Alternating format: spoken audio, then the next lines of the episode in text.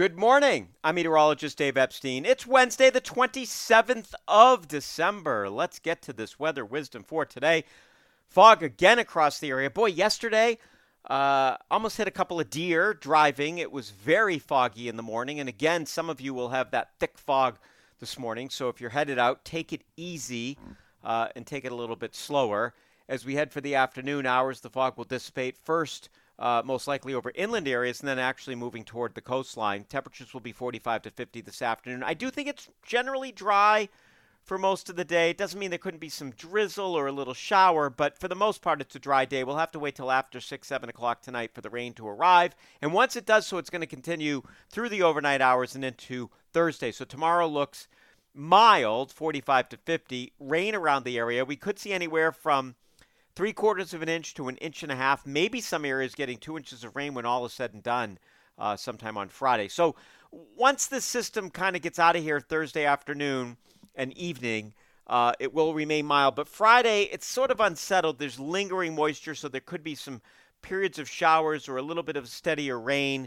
Uh, and then Saturday, also a couple of lingering showers. Colder air starts to move in. Wouldn't surprise me to see a few snowflakes over inland areas as this whole thing shuts down Saturday. No big deal, but just want to mention it. And then Sunday looks like the better day with temperatures uh, seasonable right around 40 degrees, give or take, but some sunshine returning. So, really, here we are.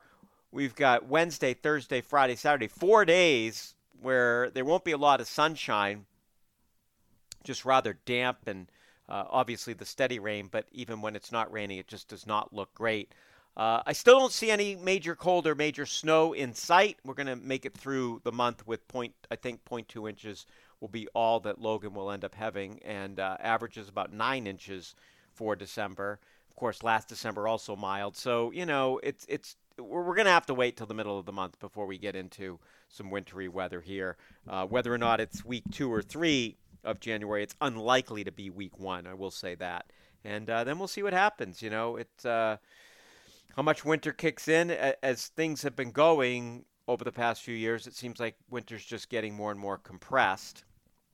And indeed, it's starting later and ending earlier, and that's just you know what the records show. Snow covers less. So even though the amount of snow that falls may be similar, uh, last year and the year before, of course, exceptions. But, you know, overall, the amount of snow really hasn't changed, but how we get our snow has changed. It kind of comes in these bursts. We get bare ground in between now. It's just a very different than it was, you know, 20, 30, 40 years ago for sure. Uh, so take the umbrella as you head out, uh, especially if you're coming home late, and you'll definitely need the wipers here tomorrow morning. Have a great day, everybody.